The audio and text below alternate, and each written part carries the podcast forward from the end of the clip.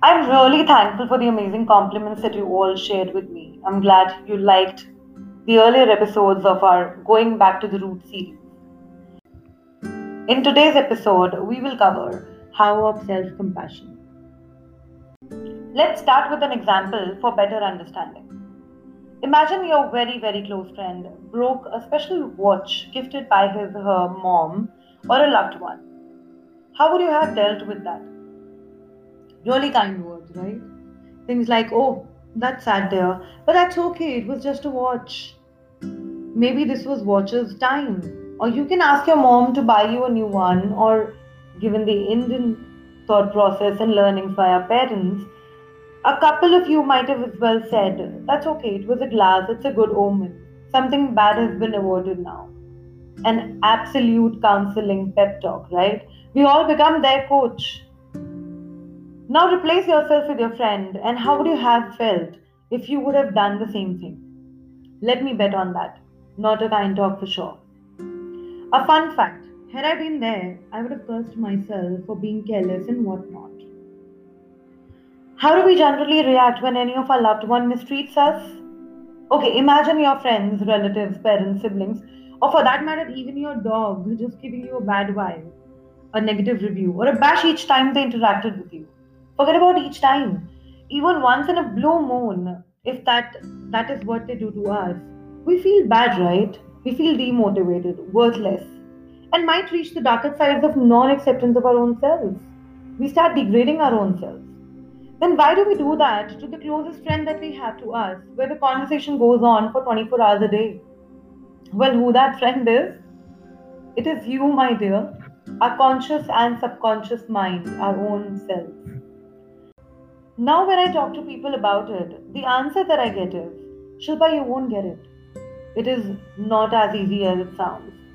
But you know what? Exactly that is what it is. While it is a complicated concept, the beauty of it is that it is the easiest to pick up on and fix. I'll explain how. Someone walks up to you, calls you names, abuses you, embarrasses you, and humiliates you. That person says and leaves. Now, what happens after that? We repeat that to ourselves in our own head time and again. When we make a pile of those thoughts, it gets heavy. Then we want to talk to someone else about it too. We push more energy into that discussion. It stays and stays and stays and never leaves.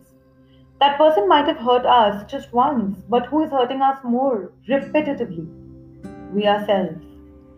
Given you can't control others' emotions and opinions, but you can definitely change your opinion about your own self. Your words of appreciation or shame have so much impact on others. When you do that to them rarely, how much of an impact will that have if you treat yourself daily that way? And trust me when I say this, there are researchers backing this up.